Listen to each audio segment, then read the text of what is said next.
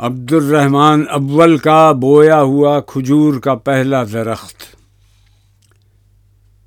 سرزمین اندلس میں۔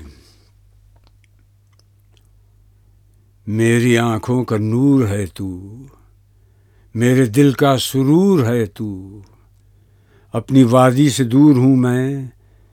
میرے لیے نخل تور ہے تو۔ مغرب کی ہوا نے تجھ کو پالا۔ صحرائے عرب کی حور ہے تو۔ پردیس میں ناصبور ہوں میں۔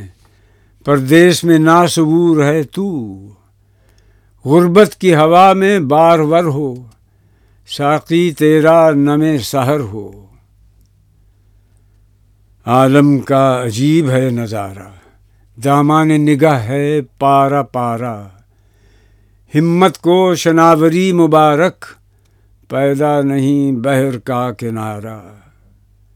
ہے سوز دروں سے زندگانی، اٹھتا نہیں خاک سے شرارہ۔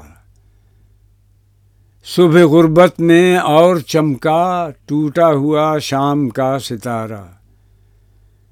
مومن کے جہاں کی حد نہیں ہے، مومن کا مقام ہر کہیں ہے۔